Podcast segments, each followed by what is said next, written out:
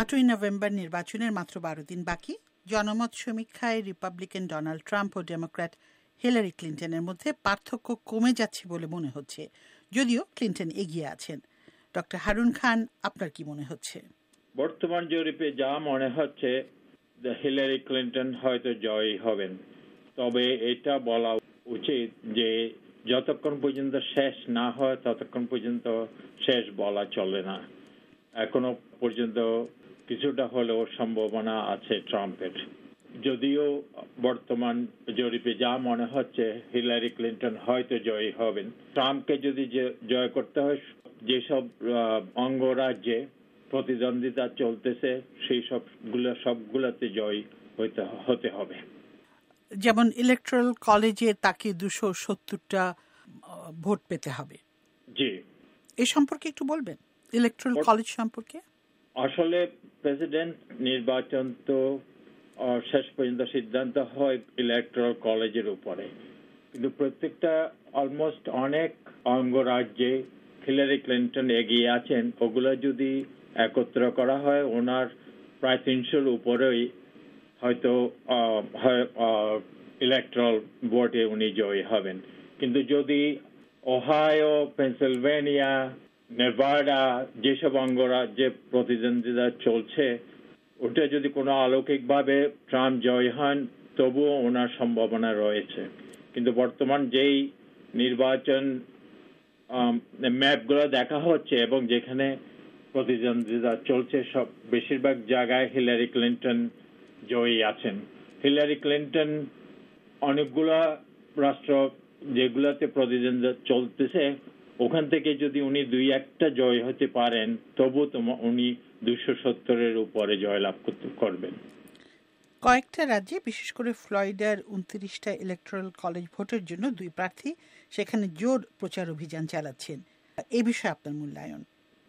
Donald ট্রাম্পের জন্য Florida খুবই খুবই জরুরি।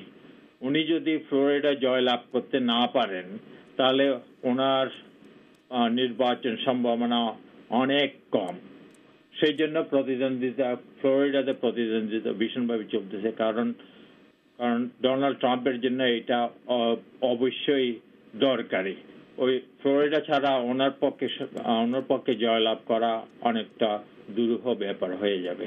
সেই জন্য প্রতিদ্বন্দ্বিতা ওখানে এত বেশিভাবে চলতেছে।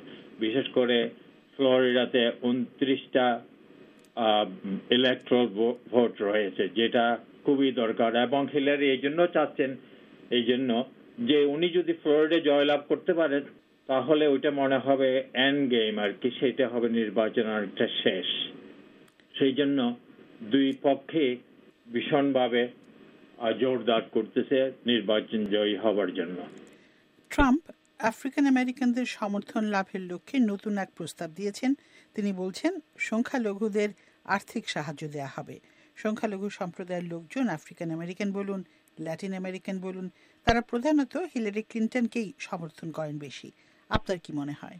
আমার মনে হচ্ছে যে ওনার প্রস্তাবটা হয়তো আগে দিলে ওনার সম্ভাবনা অনেক বেশি থাকতো। এখন অনেক অনেক অঙ্গরাজ্যে এটার প্রভাব মনে হয় না খুব একটা পড়বে। কেননা অনেক ভোটাররা যে আর্লি ভোটিং আগের আগাম নির্বাচন বা আগাম ভোট দিয়ে দিয়েছেন ওই যে ওইটা হয়তো অতটা প্রভাব পড়বে না।